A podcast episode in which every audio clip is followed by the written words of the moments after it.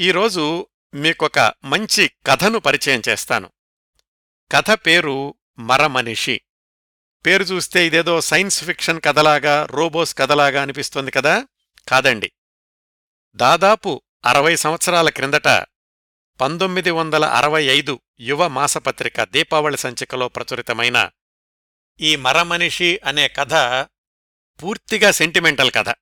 రచయిత ఆ రోజుల్లో సెంటిమెంట్ కథలకు మధ్యతరగతి మందహాసాలకు పెట్టింది పేరు కొమ్మూరి వేణుగోపాలరావు గారు.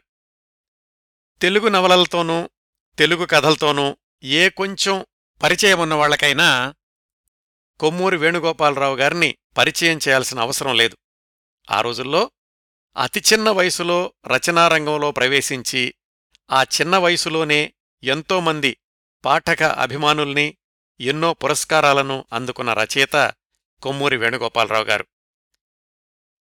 ఆయన తన పదహారేళ్ళ వయసులోనే మొట్టమొదటిసారిగా రాసిన కథ చక్రపాణి గారి జ్యోతి మాసపత్రికలో ప్రచురితమైంది. ఆ రోజుల్లో భారతి సాహిత్య మాసపత్రికలో తమ రచన ప్రచురించడాన్ని అందరూ కూడా ప్రతిష్టాత్మకంగా భావిస్తున్నప్పుడు తన పద్దెనిమిది సంవత్సరాల వయసులోనే ఆయన వ్రాసిన కథ సావు బతుకులు అనేక మంది ప్రశంసలను అందుకుంది భారతిలో ప్రచురితమైంది. ఎవరూ ఈ కొమ్మూరి వేణుగోపాలరావు అని వెతకడం మొదలుపెట్టిన వాళ్ళ కనిపించింది అప్పటికింకా ఇంటర్మీడియట్ చదువుతున్న కుర్రవాడు. ఒకసారి వ్రాయడం ప్రారంభించాక పుంఖానుపుంఖాలుగా కథలు రాస్తుండేవాళ్ళు కొమ్మూరి వేణుగోపాలరావు గారు. రెండు వేల నాలుగు అక్టోబర్ ముప్పై ఒకటిన మరణించేసరికి కొమ్మూరి వేణుగోపాలరావు గారి వయసు అరవై తొమ్మిది సంవత్సరాలు. ఆయన మరణించడానికి ముందు రోజు కూడా ఒక నవలకు శ్రీకారం చుట్టి దానికి యాత్ర అని పేరు పెట్టారు. అంటే కొమ్మూరి వేణుగోపాలరావు గారు యాభై మూడు సంవత్సరాల పాటు రచనలు చేశారండి. ఆయన ఇంటర్మీడియట్ పూర్తయి ఇంకా మెడిసిన్లో చేరకముందే పంతొమ్మిది వందల యాభై ఐదులో వ్రాసిన పెంకుటిల్లు నవల తెలుగు నవలా సాహిత్యంలో ఇప్పటిక్కూడా ఉత్తమోత్తమమైన నవలగా పరిగణించబడుతోంది. అనేకసార్లు పునర్ముద్రణలు పొందింది. పంతొమ్మిది వందల యాభై ఎనిమిదిలో ఆయన కాకినాడ మెడికల్ కాలేజీలో చేరాక ఒకవైపు తీరికలేని వైద్య విద్యను అభ్యసిస్తూనే ఇంకొక వైపు కథలు నవలలు పుంఖానుపుంఖాలుగా వ్రాశారు. గోరింటాకు చిన్నక్క ఆత్మజ్యోతి జాలిలేని జాబిలి విషవలయం ఈ నవలలన్నీ కూడా కొమ్మూరి వేణుగోపాలరావు గారు వైద్య విద్యార్థిగా ఉన్నప్పుడు వ్రాసినవే. ఇందులో జాలిలేని జాబిలి అనేటటువంటి నవలని ఆ తర్వాత పది సంవత్సరాలకి నేను కాలేజీలో చేరినప్పుడు ఎన్నిసార్లు చదివానో గుర్తులేదండి. పంతొమ్మిది వందల అరవై ఐదులో గుంటూరు మెడికల్ కాలేజీలో ఆయన హౌస్ సర్జన్గా పనిచేస్తున్నప్పుడు స్వానుభవాలతోటి ఆయన వ్రాసిన హౌస్ సర్జన్ నవల ఇప్పటికూడా వేలాది మంది అభిమానుల్ని అలరిస్తూనే ఉంది. అప్పట్నుంచి ఆయన కన్ను మూసేదాకా దాదాపుగా నలభై ఐదు నవలలు రెండు వందల పైగా కథలు వ్రాశారు. ఆయన వ్రాసిన చివరి రచన ఆలోచనాయజ్ఞం బహుశా తెలుగు సాహిత్యంలో వైద్యరంగ నేపథ్యంలో ఎక్కువ నవలలు కథలు వ్రాసింది కొమ్మూరి వేణుగోపాలరావు గారే అయ్యుంటారు ఆ రోజుల్లో చాలా గొప్ప గ్లామర్ ఉన్న రచయిత ఆయన. ఆయనకు వేలాది మంది అభిమానులుండేవాళ్ళు ఆ రోజుల్లోనే. ఆయన్ను ఆంధ్రా శరత్ అంటుండేవాళ్ళు చాలామంది. గొల్లపూడి మారుతీరావు గారి విశ్లేషణ ప్రకారం ఈ ఆంధ్రా శరత్ అనేది ఆయన రచనల కంటే వ్యక్తిగా కొమ్మూరి వేణుగోపాలరావు గారికి వర్తిస్తుంది. అంటే శరత్ నవలల్లోని సున్నితమైన పాత్రల స్వభావాలే కొమ్మూరి వేణుగోపాలరావు గారిలో ఉండేవంట. గొల్లపూడి మారుతీరావు గారికంటే వయసులో నాలుగేళ్ళు పెద్ద ఆయన కొమ్మూరి వేణుగోపాలరావు గారు. కొమ్మూరి వేణుగోపాలరావు గారు పురాణం సుబ్రహ్మణ్య శర్మ గారు గొల్లపూడి మారుతిరావు గారు వీళ్ళు ముగ్గురూ కలిసి చేసిన అద్భుతమైన ప్రయోగం ఆ రోజుల్లో వాళ్ళు రాసిన ఇడియట్ అనే గొలుసు నవల. ముగ్గురూ కూడా కథాంశం గురించి ఒకళ్ళతో ఒకళ్ళు చర్చించుకోకుండా ఆ తర్వాత కథ ఎలా సాగుతుందో తెలియకుండా పురాణం సుబ్రహ్మణ్య శర్మ గారు మొదటి భాగాన్ని ప్రారంభిస్తే ముగింపు ఎలా ఉంటుందో ఊహలోకైనా రానివ్వకుండా గొల్లపూడి మారుతిరావు గారు ఇడియట్ నవల రెండో భాగం రాస్తే వీళ్ళిద్దరితో ఏమాత్రం చర్చించకుండా కొమ్మూరి వేణుగోపాలరావు గారు ఆ నవల మూడో భాగాన్ని అద్భుతంగా పూర్తి చేశారు. ఆ రోజుల్లో వెంట వెంటనే అనేకసార్లు పునర్ముద్రణ పొందింది ఈ ఇడియట్ అనే గొలుసు నవల. ఇదండి రచయిత కొమ్మూరు వేణుగోపాలరావు గారి గురించిన సంక్షిప్త పరిచయం. ఇంకా ఈరోజు కథ మరమనిషి విషయానికొస్తే ఈ కథను ఆయన వ్రాసిన పంతొమ్మిది వందల అరవై ఐదుకి ఆయన ఇంకా హౌస్ సర్జన్గా పనిచేస్తున్నారు. ఈ కథ పంతొమ్మిది వందల అరవై ఐదు దీపావళి సంచిక యువలో వచ్చింది అని తెలుసుకున్నాం కదా. ఆ తర్వాత పదహారు సంవత్సరాలకి పంతొమ్మిది వందల ఎనభై ఒకటిలో ఆయన యువ మాసపత్రికలోనే నాకు నచ్చిన కథ అనే శీర్షికలో ఇదే కథను ఎంపిక చేసుకున్నారు. అప్పుడు నాకు నచ్చిన కథ అనే శీర్షికకు ఆయన వ్రాసిన ముందు మాటలో ఏం చెప్పారంటే చాలామంది రచయితలు తమ ఆలోచనల్లో అనుకున్నదాన్ని డెబ్భై శాతం కంటే ఎక్కువ కాగితం మీద పెట్టలేరు. కాని నేను ఈ కథను వ్రాయడంలో అంతకు మించి ఫలితం సాధించాననుకుంటున్నాను. నాకు సెంటిమెంటు వ్రాయడం అంటే ఇష్టం. ఈ కథలో కూడా సెంటిమెంటునే నేను ప్రధాన కథాంశంగా చేసుకున్నాను అని రాసుకున్నారు. కథలో ఉన్న సెంటిమెంట్ ఒక కోణం అయితే ఈ కథను కొమ్మూరి వేణుగోపాలరావు గారు వ్రాసిన శైలి కథలోని శిల్పం ఆ రోజులకు అత్యంత విభిన్నమైంది. వినూత్నమైంది విలక్షణమైంది. కథను చిన్న చిన్న భాగాలుగా విభజించి రాసేటప్పుడు ఒక భాగం ముగింపు అనేది పాఠకుణ్ణి ముందుకి ఎంత త్వరగా నడిపిస్తుందో తెలుస్తుంది. ఈ కథలో కూడా కొమ్మూరి వేణుగోపాలరావు గారు ఒక్కొక్క భాగాన్ని ముగించేటప్పుడు అద్భుతమైన శక్తివంతమైన చాలా ఉత్కంఠ కలిగించే వాక్యాలతోటి ముగిస్తారు. పాఠకుడు తర్వాత భాగానికి వెళ్ళకుండా ఉండలేడు. అదే ఉత్కంఠ చివరి వరకు కూడా కొనసాగుతుంది. ఆ కోణంలో కూడా ఈ కథను వింటున్నప్పుడు చదువుతున్నప్పుడు ఈ కథ పంతొమ్మిది వందల అరవై ఐదులో వ్రాసింది అన్న విషయం శ్రోతలు పాఠకులు గుర్తుంచుకోవాలి. కథాంశంలోకి వెళితే ఇంతకుముందు కథల్లాగానే ఈ కథను పూర్తిగా చదవడం కాకుండా కథను నేను చెప్తాను అంటే నెరేట్ చేస్తాను. మధ్య మధ్యలో రచయిత ముద్రను సూచించే సంభాషణలు కొన్ని మాత్రం యథాతథంగా చదువుతాను. మరమనిషి కథలో రెండు పాత్రలుంటాయండి. ఒక ప్యాథాలజీ ప్రొఫెసర్ గారు ఆయన డాక్టర్ కూడా ఆయన భార్య. శ్రీధర్ శ్రీదేవి. శ్రీధర్ వయసు ముప్పై ఐదు సంవత్సరాలకు అటు ఇటు ఉంటుంది. అతి చిన్న వయసులోనే మెడికల్ కాలేజీలో ప్రొఫెసర్ అయ్యాడు. అతనికి జీవితం అంటే సమీకరణాలు సాధనాలు ఫలితాలు. మనిషి పూర్తిగా మెటీరియలిస్టిక్ ఆ విషయాన్ని తను ఏమాత్రం మొహమాటం లేకుండా చెప్పుకుంటాడు. జీవితంలో నాకు నువ్వంటే ప్రాణం నువ్వు లేకపోతే నేను బ్రతకలేను నేను నిన్ను ప్రేమిస్తున్నాను ఇలాంటి సంభాషణలు భావాలు ఎందుకు పనికిరావు? జీవితం అంటే ఎదగడం ఎదగడం ఎదగడం ప్రాక్టికల్గా ముందుకెళ్ళడం సెంటిమెంట్లని పక్కన పెట్టడం అని ఆ డాక్టర్ శ్రీధర్ ప్రొఫెసర్ శ్రీధర్ భావన. పెళ్ళికి ముందు అత్తగారు కూడా శ్రీదేవితో అదే మాట చెప్పింది. ఏమనంటే తనకు కావలసిన వస్తువును ఎదుర్కోవడం వాడికి చేతకాదు దాని విలువ గ్రహించడమూ తెలీదు వాడు ఏకాకి అయిపోతాడేమో అని భయంగా ఉంది. ఈ దీనురాలి కోరికను మన్నించి అలా కానివ్వకూడదు నువ్వు. చూడమ్మా ఆ బండరాయి అంటే నీకు అసహ్యం లేదు కదా అని కొడుకును గురించి అత్తగారే శ్రీదేవితోటి చెప్పింది. శ్రీదేవి మనస్తత్వం శ్రీధర్ మనస్తత్వానికి పూర్తిగా భిన్నమైంది. సున్నితమైన గృహిణి అందర్లాగానే అందమైన జీవితం కావాలనుకునే సగటు మహిళ. భర్త శ్రీధర్ మాత్రం ఎప్పుడూ ప్రాక్టికాలిటీ ప్రాక్టికాలిటీ అంటూ ఉండే యాంత్రిక భావాల మనిషి మరమనిషి. ఈ ద్వంద్వ మనస్తత్వాల భార్యాభర్తల జీవితంలో జరిగినటువంటి ఒక ముఖ్యమైన సంఘటన ఈ మరమనిషి కథ. కథలోకి వద్దాం. Pathology professor doctor Sridhar general hospital మార్చురీలో ఒక మహిళ మృతదేహంలోని భాగాల్ని విడివిడిగా బయటకు తీసి విద్యార్థులకి చూపించి వివరిస్తున్నాడు. అతని అసిస్టెంట్ ఒక అమ్మాయి నోట్స్ రాసుకుంటోంది. ఇది లివరు ఇది బ్రెయిను ఇది కిడ్నీ ఈ అమ్మాయికి సిఫిలిస్ వ్యాధి ఉంది కాబట్టి కిడ్నీ మీద కూడా మచ్చలేర్పడ్డాయి ఇలా చెప్తున్నాడు. ఆ ప్రక్రియ అంతా పూర్తయ్యాక ఆ శరీరంలోని విడిభాగాల్ని మ్యూజియంలో భద్రపరచండి అని అసిస్టెంట్లకు చెప్పి తను మాత్రం చేతులు శుభ్రం చేసుకుని మార్చురీలో నుంచి బయటకొచ్చాడు. ఆ బయట చెట్టు కింద ఆ మృతదేహం తాలూకు మనుషులనుకుంటా వేచి చూస్తున్నారు. మృతదేహాన్ని తీసుకెళదామని. శ్రీధర్ అనుకున్నాడు.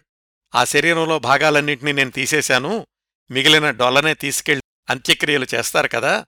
కర్మకాండ ఆత్మశాంతి ఏమిటో వీళ్ళ పిచ్చి మూఢనమ్మకాలు అనుకున్నాడు. ఈ సంఘటనకి తర్వాత జరగబోయే అసలు కథాంశానికి సంబంధం లేదండి. కాకపోతే శ్రీధర్ ఎంత యాంత్రికంగా ఉంటాడు ఏమాత్రం భావోద్వేగాలు లేకుండా ఎలా పనిచేస్తుండేవాడు అనే స్వభావాన్ని పాఠకులకు చెప్పడానికి రచయిత ఈ సందర్భాన్ని రాశారు అనుకోవచ్చు. తర్వాత ఆ ప్రొఫెసర్ శ్రీధర్ తన గదిలోకెళ్ళి మళ్ళీ ఒకసారి చేతులు కడుక్కుని భోజనం చేయడానికని క్యారియర్ తెరుస్తూ ఉండగా డాక్టర్ రమాదేవి అనే ఆవిడ దగ్గర నుంచి ఫోన్ వచ్చింది. ఫోన్లో ఆవిడ చెప్పింది మీ భార్య శ్రీదేవి నా దగ్గరకు వచ్చింది. నా దగ్గరకు వస్తున్నట్లుగా మీకు తెలియదు కదా. పరీక్ష చేయించుకోవడానికి వచ్చారు. ఆమె ఇప్పుడు మూడో నెల గర్భిణి చాలా బలహీనంగా ఉంది మంచి ఆహారం అది పెట్టి జాగ్రత్తగా చూసుకోవాలి అని చెప్పింది ఫోన్లో అవతల వైపు నుంచి డాక్టర్ గారు. భార్య గర్భవతి అనగానే భర్త ప్రతిస్పందన ఎలా ఉండాలి? ఇక్కడ చూడండి ప్రొఫెసర్ శ్రీధర్ ఏమనుకున్నాడో. రచయిత వాక్యాలు యథాతథంగా చదువుతున్నాను. అతని చెవులు పనిచేయడం మానేశాయి క్షణంలో అతన్ని వెయ్యి భయాలు చుట్టుముట్టాయి రిసీవర్ పట్టుకున్న అతని చెయ్యి కంపిస్తోంది మై గాడ్ అనుకున్నాడు అప్రతిభుడై. అదేంటి? భార్య గర్భవతి అని తెలిస్తే సంతోషించాలి కదా. మరి శ్రీధర్ ఎందుకింత షాక్ తిన్నాడు? ఇదిగో ఇలాంటి సస్పెన్స్ వాక్యాలే పాఠకుణ్ణి ముందుకు పరిగెత్తిస్తాయి. శ్రీధర్ ఇంటికెళ్ళాడు. ఎదురొచ్చినటువంటి భార్యను చూసి కూడా ఏమీ మాట్లాడకుండా లోపలికెళ్ళిపోయాడు. శ్రీదేవి కూడా భర్త దగ్గర్నుంచి ఇలాంటి స్పందనే ఉంటుందని ముందే ఊహించింది కాబట్టి నాకు తెలుసు ఈ వార్త విని మీరు అప్సెట్ అయ్యారా? అని అడిగిందామె. శ్రీధర్ అన్నాడు మనకు పెళ్ళే ఐదేళ్ళయింది అందులో రెండేళ్ళు నేను విదేశాల్లో ఉన్నాను. మళ్ళీ తొందరలో అమెరికా వెళ్ళాలి. ఇప్పటిదాకా పిల్లల గురించి ఆలోచించలేదు. అయినా పిల్లలు ఇప్పుడంత అవసరమా మనకింకా వయసుంది కదా. ఏదో పిల్లలుంటే ఇల్లంతా సందడిగా ఉంటుంది చాలా సంతోషంగా ఉంటుంది. ఇలాంటి మాటల్లో నాకు నమ్మకం లేదు. ఇప్పుడు హాయిగా సాగుతున్న మన జీవితాన్ని కష్టపెట్టుకోవడం ఎందుకు? ఇలా సాగాయి అతని మాటలు. శ్రీదేవికి భర్త భావాలు ముందే తెలుసు కాబట్టి షాక్ తినలేదు కాని తనలో తననుకుంది అయితే ఈ మనిషి ఇప్పుడేమంటున్నాడు? సంతోషానికి అతడి నిర్వచనాలేమిటి అని. భర్తని మామూలు స్థితికి తీసుకొద్దామని లేని నవ్వుని తెచ్చిపెట్టుకుని భర్త భుజం మీద చెయ్యివేసింది మళ్ళీ ఆ శ్రీధరే అన్నాడు. ఈ మమతలు మమకారాలు తాపత్రయాలు నా తత్వానికి సరిపడవు శ్రీదేవి. నాకు కావలసిందల్లా సూటైన జీవితం. అది నా చెప్పు చేతుల్లో ఉండి నేననుకున్న మలుపులు తిరగాలి. ఆకస్మిక సంఘటనలు బలవంతపు బంధనాలు నాకు అప్రీతికరం. నేను నీకు తెలుసు విరహాలు ఒకరంటే ఒకరు పడిచావడం పటాలుమని ప్రేమ బహిరంగంగా బద్దలు కావడం అణువులో అణువని రక్తంలో రక్తమని మన తాలూకు మాంసఖండమని బలహీనతలు పునాది వేసుకుని వేళ్ళను పాతుకుంటూ బలంగా పెరగడం జీవిత వికాసానికవి ప్రతిబంధకం కావడం నాకు సరిపడదు. ఈ భూమ్మీద అన్నిటికంటే బలమైంది ఈ బలహీనతే. మేధస్సు రబ్బర్లా సాగాలి కాని తాడులా తెగిపోకూడదు శ్రీదేవి అని చెప్పాడు. ఇలాంటి మాటల ద్వారా ఆ శ్రీధర్ యొక్క మనస్తత్వం ఎలా ఉంటుందో స్పష్టంగా చెప్తారు రచయిత. శ్రీదేవికి దుఃఖం ఆగలేదు. మళ్ళీ శ్రీధరే అన్నాడు ఏడ్చేవాళ్ళంటే నాకు చిరాకు అని. మీరు ఎంత కఠినలో కదా అంది శ్రీదేవి. ఆ ఆ కఠినత్వం ఉండబట్టే ఇంత చిన్న వయసులో ప్రొఫెసర్నయ్యాను. సెంటిమెంట్లు పెట్టుకుని ప్రేమ వ్యామోహం భార్యాభర్తల బంధం అనుకుంటే మామూలు గ్రాడ్యుయేట్గా మిగిలిపోయి ఉండేవాడిని అన్నాడు శ్రీధర్. బ్రహ్మాండమైన బంగ్లా కట్టుకున్నాడు అందులో చక్కటి మొక్కలు వేసుకున్నాడు. అయినా కాని ల్యాబొరేటరీలో మృతదేహాల భాగాలతో మాట్లాడినంతసేపు కూడా శ్రీధర్ తన తోటలోని మొక్కలతో మాట్లాడు వాటిని చూడను కూడా చూడు చూడు శ్రీదేవి నేనింకా ప్రొఫెషన్లో ఎదగాలి ఇప్పుడు పిల్లలు పెంపకం ఇలాంటివి పెట్టుకుంటే కుదరదు పైగా నువ్వు చాలా బలహీనంగా ఉన్నావు ఈ పరిస్థితుల్లో నువ్వు తల్లివి కావడం కూడా మంచిది కాదు. నేను డాక్టర్నే కదా. సమయం మించిపోలేదు. నువ్వు సరే అంటే కనుక దీన్ని ఆపుచేయడం అసాధ్యమైన సంగతేం కాదు అన్నాడు. అప్పుడు ఆ శ్రీదేవి పరిస్థితి గురించి రచయిత రాస్తారు. ఒక్క నిమిషం కాదు. ఒక్క క్షణం నిప్పులు చెలరేగే నిశ్శబ్దం. భూకంపానికి ముందు మహాసముద్రం అల్పపు ప్రపంచాన్ని కబళించే ముందు అగ్నిపర్వతం పఠాలుమని బ్రద్దలై లావాను గుమ్మరించే ముందు ఒక్క క్షణం సంకోచించినట్లు నిప్పుల్ని చెరిగే నిశ్శబ్దం తరువాత పెద్ద శబ్దం అతను వెనదిరిగి చూశాడు. శ్రీదేవి నేలమీద స్మృతిహీనురాలై పడిపోయింది. ఎందుకు అంతగా దెబ్బతింది ఆ భార్య అంటే చెప్పి చెప్పకుండా చెప్పాడు నువ్వు అబార్షన్ చేయించుకో అని. ఏ కాబోయే తల్లి మాత్రం అలాంటి మాటల్ని జీర్ణం చేసుకోగలదు. సరే తర్వాత భార్యను లోనికి తీసుకెళ్ళి మామూలు స్థితికి తీసుకొచ్చాడనుకోండి. అర్ధరాత్రి శ్రీదేవి ఒక మంచం మీద శ్రీధర్ పక్కనే ఇంకొక మంచం మీద పడుకున్నారు. శ్రీదేవి వెక్కి వెక్కి ఏడుస్తోంది. గతం గుర్తొచ్చింది. పెళ్ళి కాకముందు అత్తగారు మావాడు పూర్తిగా మరమనిషి జాగ్రత్తగా చూసుకో అని చెప్పడం కూడా జ్ఞప్తికొచ్చింది. భార్య అంతగా ఏడవడం గమనించిన శ్రీధర్ ఏమనుకున్నాడో గాని పోన్లే ఆమె ఇష్టప్రకారమే కానిద్దాం అని సరిపెట్టుకున్నాడు. కథ ముందుకు నడిచింది. ఏడు నెలలు గడిచాయి. శ్రీదేవికి ప్రసవ సమయం రోజులు దగ్గరపడ్డాయి పరీక్ష కోసమని డాక్టర్ దగ్గరికెళ్ళినప్పుడు ఆమె చెప్పింది శ్రీధర్ తోటి. సారీ శ్రీధర్ ఇది హైడ్రోసెఫాలస్ కేస్ అని. హైడ్రోసెఫాలస్ అంటే ఏమిటో ఇక్కడ కథలో వివరంగా చెప్పకపోవడం కూడా ఒక విధమైన సస్పెన్స్. హైడ్రోసెఫాలస్ అంటే బిడ్డ మెదడులో బాగా నీరు చేరుకోవడం దాంతోటి తల బాగా పెద్దదిగా ఉంటుంది శరీరం మాత్రం మామూలుగానే ఉంటుంది అంటే బిడ్డ పుట్టాక చాలా వికృతంగా కనిపిస్తాడు. సాధారణంగా ఇలాంటి పిల్లలు తల్లి కడుపులో నుంచి క్షేమంగా బయటకు రావడమే చాలా అరుదు. ఒకవేళ క్షేమంగా ప్రసవం అయినా కానీ ఆ తర్వాత ఎక్కువ సంవత్సరాలు జీవించరు. జీవించినన్ని రోజులు కూడా ఆ అవలక్షణాలతోటి చూసేవాళ్ళకే విచిత్రంగా ఉంటుంది. ఇదంతా డాక్టర్ అయినటువంటి శ్రీధర్కి తెలుసు కాబట్టి ఆ పిండాన్ని లోపలే చిదిమెయ్యండి అని డాక్టర్కి చెబుదాం అనుకున్నాడు. కాని ఆ లేడీ డాక్టరు వినకుండా వెళ్ళిపోయింది.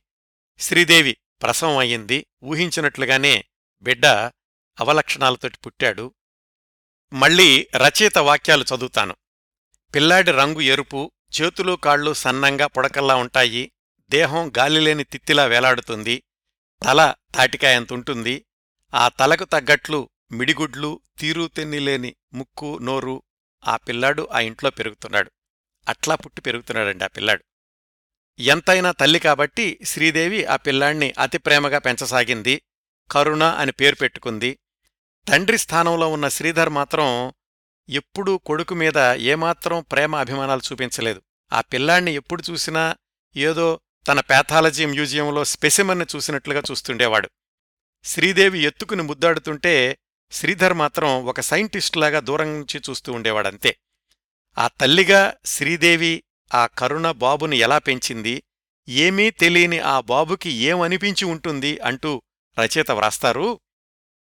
ఆమె వాణ్ణి క్షణం దింపదు. ఎంత ముద్దు చేస్తోందో లెక్కలేదు. ఎన్ని కబుర్లు చెబుతుందని ఆ బుల్లోడికి పోని ఎవరికి మాత్రం ఎలా తెలుస్తుంది? ఎన్ని కన్నీటి కణాల సముదాయమో తనని తాకే ఆ పెదిమెలిచ్చే ముద్దు. మళ్ళీ చదువుతానండి. ఆ పిల్లవాడికి తల్లి ప్రేమ తెలీదు కదా? ఎన్ని కన్నీటి కణాల సముదాయమో తనని తాకే ఆ పెదిమలు ఇచ్చే ముద్దు అని రాస్తారు. అంత ప్రేమగా పెంచుకుంటోంది. భర్త విషయం వచ్చేసరికి బిడ్డను ఎత్తుకోమని ఎప్పుడూ అడిగేది కాదు. అతను కూడా ఎత్తుకురావడానికి ప్రయత్నాలు చేసేవాడు కాదు. ఒకసారి జ్వరం వచ్చింది చూడండి అంటే ఒక డాక్టర్ పేషెంట్ని చూసినట్లుగా చూశాడు. ఇంకోసారి శ్రీదేవి బయట నుంచి వచ్చేసరికి ఆ పిల్లవాడి మంచం దగ్గర నుంచుని తీక్షణంగా చూస్తున్నాడు శ్రీధర్. ఆ చూపులు శ్రీదేవికి భయం కలిగించాయి. ఏదో ప్రయోగం కోసం వస్తువును చూస్తున్నట్లుగా చూస్తున్నాడు అని గబగబా పిల్లాడి మీద దుప్పటి కప్పేసేసి చలిగా ఉందండి అని భర్తను బయటకు పంపించేసింది. ఇంకోసారి ఎవరో ఫ్రెండ్ వచ్చి మీ అబ్బాయిని ఎప్పుడూ చూపించవేంటి అని అడిగితే ఆ శ్రీధరే ఆ వాడు చాలా వికృతంగా ఉంటాడు తలలో నీళ్ళు ఎక్కువై పుట్టాడు అయినాగాని చూద్దువుగాన్రా అని ఫ్రెండ్ని తన రూంలోకి తీసుకురాబోతుంటే శ్రీదేవి ఆ బిడ్డను గుండెలకు హత్తుకుని పక్క గదిలోకెళ్ళి తలుపేసేసుకుంది. మావిడ చదువుకుంది గాని పెద్ద సెంటిమెంటల్ ఫూల్లే అని శ్రీధర్ ఆ ఫ్రెండ్కి చెప్పడం కూడా శ్రీదేవికి వినిపించింది. ఇదండి పరిస్థితి. ఆ పిల్లాడి గురించి కామెంట్స్ చేస్తుండేటటువంటి భర్తని ఒకసారి అడిగింది అసలు మీకు ఈ పిల్లవాడికి తండ్రిని అన్న విషయం ఎప్పుడు గుర్తొస్తుంది? అని. అట్లా నాలుగైదు నెలలు గడిచాయి. ఐదో నెలలో పిల్లాడికి వివిధ సమస్యలొచ్చినాయి పొట్టలోనూ గొంతులోనూ మెదడులోనూ ఏవేవో మార్పులు ఉన్నట్టుండి మూర్ఛ రావడం రచయిత మాటల్లో చెప్పాలంటే అలా మూడు రోజులు తీసుకుని మరొక దుష్ట క్షణాన తన వికృత రూపానికి స్వస్తి చెప్పి మరో రూపాన్ని వెతుక్కుంటూ వెళ్ళిపోయాడు. శ్రీదేవి ఆ పిల్లడి మృతదేహాన్ని ఒళ్ళో పెట్టుకుని ఏడుస్తోంది. ఎంతసేపు ఏడుస్తావు? ఇలా ఇవ్వు. నేను శ్మశానానికి తీసుకెళ్తాను అని ఆ పిల్లాడి మృతదేహాన్ని కారు వెనక సీట్లో పెట్టుకుని బయలుదేరాడు శ్రీధర్. నిజంగా శ్మశానానికే తీసుకెళ్ళాడా ఈ అనుమానం పాఠకుడికి రాదు రావాల్సిన అవసరం లేదు. ఆ తర్వాత ఏం జరిగిందో చూద్దాం. మూడు రోజులు శ్రీదేవికి నిద్రాహారాలు లేవు. విచిత్రంగా శ్రీధర్ భార్య పక్కనే ఉండి ఓదార్చడం మొదలుపెట్టాడు. అయితే శ్రీదేవి తొందరగా కోలుకోలేదు. ఆ ఇంట్లో ఏ మూలకెళ్ళినా గాని ఆ పిల్లవాడి జాలిచూపులు కనిపిస్తున్నాయి ఏవేవో గొంతులు వినిపిస్తున్నాయి. ఎలాగంటే ఇక్కడ రచయిత వ్రాసిన దృశ్యాన్ని యథాతథంగా చదువుతాను. ఏదో గొంతు వినిపిస్తోంది. అమ్మా ఇది నా తప్ప మరి ఎందుకేం ఈ శిక్ష అని. అంటే శ్రీదేవి ఆ గొంతుతో అన్నట్లుగా అనుకుంటోంది. బాబూ ఈ శిక్ష నీకు కాదు నాకు అసలిది శిక్ష కానే కాదు నా పంట నా అదృష్టం. మళ్ళా గొంతు వినిపిస్తోంది. పోన్లే అమ్మా నేను వెళ్ళిపోవడమే మంచిది. బ్రతికి అందరి వికృతపు చూపులు నా మీద పడడం కన్నా. అంటే మళ్ళీ శ్రీదేవంది వాళ్ళని కాల్చేస్తాను వాళ్ళని శపిస్తాను వాళ్ళ అంతు చూస్తాను. మళ్ళీ ఏదో గొంతు వినిపించింది. కాదులే అమ్మా నాకోసం నువ్వు ఇరుకు జీవితం అనుభవించడం ఎందుకు? అంటే మళ్ళీ తననుకుంది అయ్యో నేనెంత కిరాతకురాల్ని నేనే అలా పుట్టి ఉంటే నా జీవితం ఏమై ఉండేది? ఇట్లా ఆ చనిపోయిన బాబు తనతో మాట్లాడుతున్నట్లుగా ఊహించుకుని బాధపడుతూ ఉండేది శ్రీదేవి. ఇక్కడ రచయిత అసలు విషయం చెప్తారు. శ్రీధరు ప్యాథాలజీ మ్యూజియంలో ఇప్పుడు ఒక కొత్త స్పెసిమన్ వచ్చి చేరింది. అదేంటంటే మరణించినటువంటి తన కొడుకు మృతదేహం. దాన్ని గాజుజాడీలో రసాయనాల మధ్యన ఉంచి స్టూడెంట్స్కి హైడ్రోసెఫాలస్ లక్షణాలు ఎలా ఉంటాయి అని వివరిస్తున్నాడు శ్రీధర్. తన ప్రతిరూపమైనటువంటి పసిబిడ్డని మ్యూజియంలో వస్తువుగా మార్చాడు మరమనిషి శ్రీధర్. అయితే రోజు ఆ స్పెసిమన్ను చూస్తూ గడపడంతోటి శ్రీధర్లో కొంచెం కొంచెంగా మార్పు రాసాగింది. మ్యూజియం అంతా తిరుగుతూ ఆ స్పెసిమన్ దగ్గరకొచ్చేసరికి ఆగిపోయేవాడు. అక్కడ నిల్చుంటే గుండెల్లో ఏదో తెలియని స్పందన. ఆ స్పెసిమన్లో ఉన్నది తన రక్తమే కదా తన భూమికలే కదా తన ప్రతిరూపమే కదా ఇలాంటి ఆలోచనలు వస్తుండేసరికి శ్రీధర్లో తనకి తెలియకుండానే ఎన్నెన్నో మార్పులు ఏవేవో మార్పులు మనసులో ఆలోచనల్లో ప్రవర్తనలో ఎంత వద్దనుకున్నా గాని ఆ బాబు మృతదేహం ఉన్న గాజు జాడీ దగ్గరకు వచ్చేసరికి గుండె వేగంగా కొట్టుకునేది. మనసులో తీవ్రమైన ఘర్షణ. అసలు మ్యూజియం హాల్లోకే అడుగు పెట్టకూడదు అనుకున్నాడు కొన్నిసార్లు కాని అతని వల్ల కాలేదు. మళ్ళీ అక్కడికే వెళ్ళేవాడు. ఆ గాజు జాడీలోని మృతదేహాన్ని పదే పదే చూసేవాడు.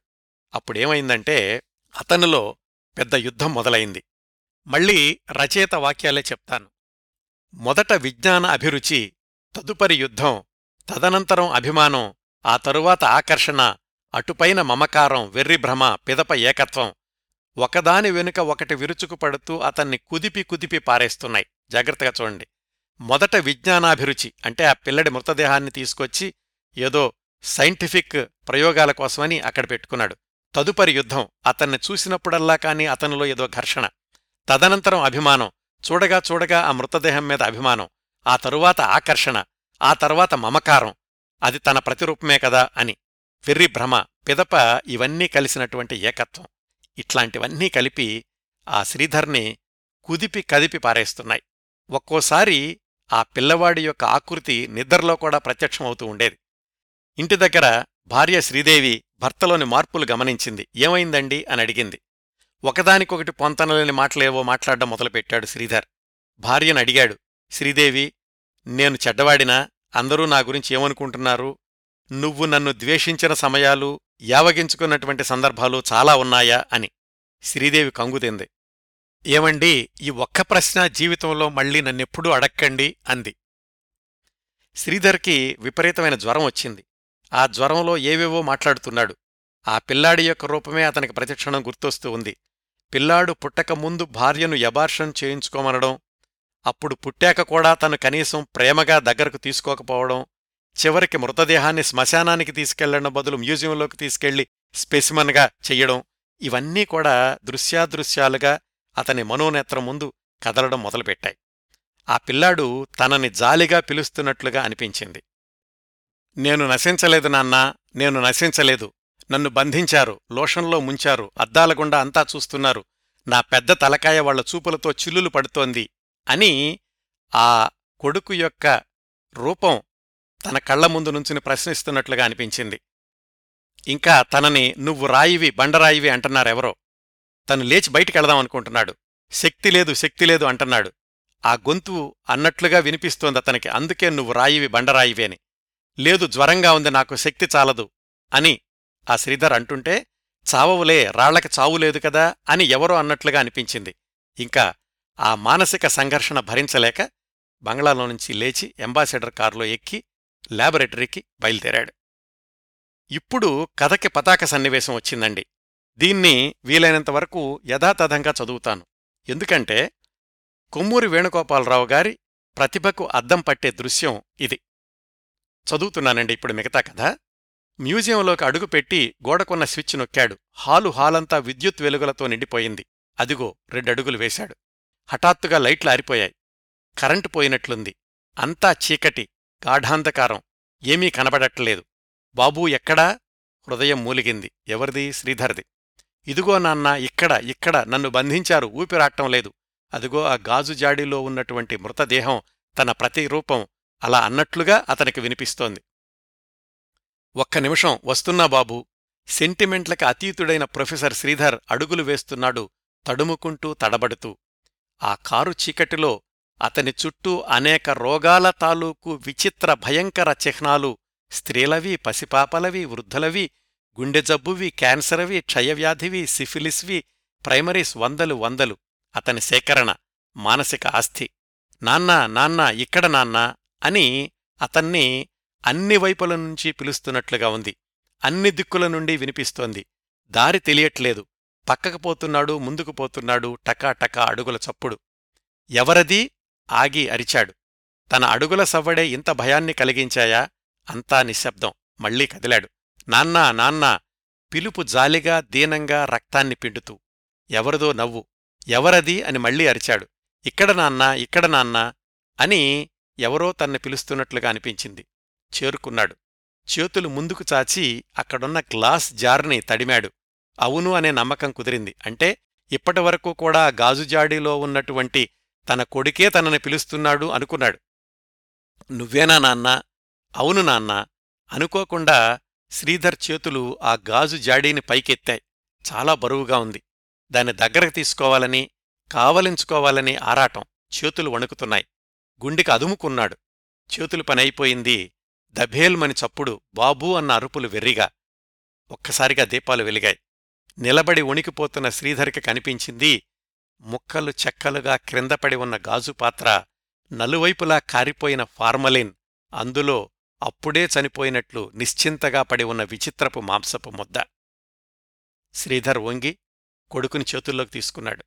ఆ శరీరం వంక ఒక నిమిషం తదేకంగా చూశాడు. ఆరాటం మనసు ఉరకలు వేసింది. అలా పిల్లవాణ్ణి ఎత్తుకుని భుజాల మీద వేసుకుని బయటకు నడిచాడు.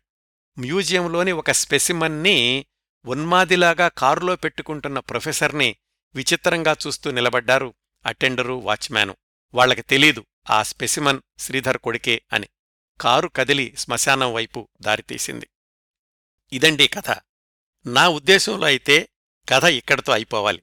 కాని ఇది అరవై సంవత్సరాల క్రిందట వ్రాసింది కాబట్టి మరి ఇంత గుండెల్ని పిండేసే కథ చెప్పాక అలా ముగించడం కాకుండా సుఖాంతం చేద్దామనుకున్నారు రచయిత? అందుకని మరొక ఐదారు వాక్యాలున్నాయి. అదేంటంటే కసితీరా కరువుతీరా అంతా చెప్పేసి అంటే జరిగిందంతా కూడా భార్యకి చెప్పాడు.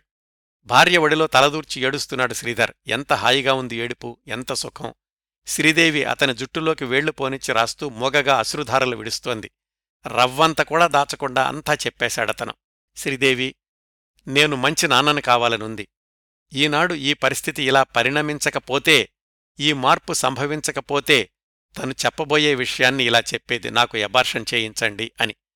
బహుశా ఆ కొడుకు చనిపోకుండా ఉండి ఉంటే ఇతను మళ్ళీ నేను నాన్నను కావాలి అంటే నాకు ఎబార్షన్ చేయించండి అని ఉండేదేమో. కాని ఇప్పుడు ఇది వేరు. ఇవి కొత్త చిగుళ్ళు. మీ కోరిక మరొక ఏడు నెలల్లో అని అతని చెవి దగ్గర మధుర మంజులమైన షహనాయి వినిపించింది అని కథని సుఖాంతమే చేశారు. ఇదండి కొమ్మూరి వేణుగోపాలరావు గారు పంతొమ్మిది వందల అరవై ఐదులో వ్రాసిన కథ మరమనిషి ఎంత రాతి హృదయం గల మరమనిషిలోనైనా ఏదో ఒక సందర్భంలో మార్పొస్తుంది ఆ మార్పు తెచ్చే సన్నివేశాలు సందర్భాలు పాఠాలు చెప్పేవి కాకుండా మనసులోని సున్నితమైన భావాల్ని కదిలించేలాగా రాతి మనసుని కరిగించేలాగా ఉంటాయి. శ్రీధర్ విషయంలో జరిగిందదే. కథ చదవడం అయిపోయాక కథలోని ముఖ్యంగా చిన్నపిల్లవాడి పాత్ర పాఠకుల్ని వెంటాడుతుంది అని ప్రత్యేకంగా చెప్పాల్సిన అవసరం లేదు. ఈ కథని ఎవరైనా గాని టెలిఫిలింగా చిత్రీకరిద్దామనుకుంటే కొమ్మూరి వేణుగోపాలరావు గారు చక్కగా స్క్రీన్ ప్లే కూడా ఇచ్చేశారండి. అద్భుతమైన విలక్షణమైనటువంటి టెలిఫిలిం అవుతుంది ఎవరైనా సాహసం చెయ్యగలిగితే కథకు ముగింపు వాక్యాలుగా గొల్లపూడి మారుతీరావు గారు వ్రాసిన విశ్లేషణ వినిపిస్తాను. ఇది చాలా గొప్ప శిల్పం. ఏ అనుభూతులు లేని మనిషి రాయితో సమానం. స్పందన అది ఎలాంటిదైనా సరే జీవితానికి వాస్తవం. అంటే మనిషిలో స్పందన ఉండాలి. సహజం సహజం కూడా అది. అందున అనుబంధాల అనురాగాల ఆత్మీయతలు మనిషిని ఆర్ద్రం చేసే అందమైన పట్టుదారాలు. ఒక మరమనిషి మామూలు మనిషిగా మారే ప్రయాణాన్ని అత్యంత హృదయంగా ఆవిష్కరించిన చక్కని రచయిత కొమ్మూరి వేణుగోపాలరావు. మరమనిషి తేలికగా వేణుగోపాలరావు రచనల్లో ఆ మాటకు వస్తే ఆ దశలో వచ్చిన తెలుగు కథలలో ప్రముఖంగా నిలవగల రచన. డాక్టర్ వేణుగోపాలరావు శరత్ వేణుగోపాలరావుతో పడ్డ రాజీ ఈ కథ అంటాను నేను. తన ప్రస్థానంలో మరస్థాయి నుంచి అమరస్థాయి దాకా ప్రయాణం చేసే చేయాల్సిన ప్రయాణంలో మొదటి దశకు అద్భుతమైన రూపకల్పన చేసిన చక్కని రచన ఈ మరమనిషి అన్నారు గొల్లపూడి మారుతీరావు గారు. ఈ కథ శ్రీకాకుళం కథానిలయం వారి వెబ్సైట్లో ఉందండి. యూట్యూబ్లో నా షో కింద డిస్క్రిప్షన్లో లింక్ ఇస్తున్నాను.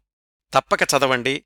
ఎందుకు ఈ కథ ఇన్ని దశాబ్దాలైనా కాని మంచి కథల జాబితాలో మొట్టమొదటి వరుసలో కనిపిస్తోందో అర్థమవుతుంది. ఈ కథా విశ్లేషణను ఇంతటితో ముగిస్తున్నానండి. ఈ కార్యక్రమాలను ఆదరించి అభిమానిస్తున్న శ్రోతలందరకు హృదయపూర్వకంగా కృతజ్ఞతలు తెలియచేస్తున్నాను మళ్ళీ వారం మరొక మంచి కార్యక్రమంతో కలుసుకుందాం. అంతవరకు నవ్వుతూ ఉండండి. మీ నవ్వులు పది మందికి పంచండి. ప్రస్తుతానికి మీ దగ్గర సెలవు తీసుకుంటోంది మీ కిరణ్ ప్రభ.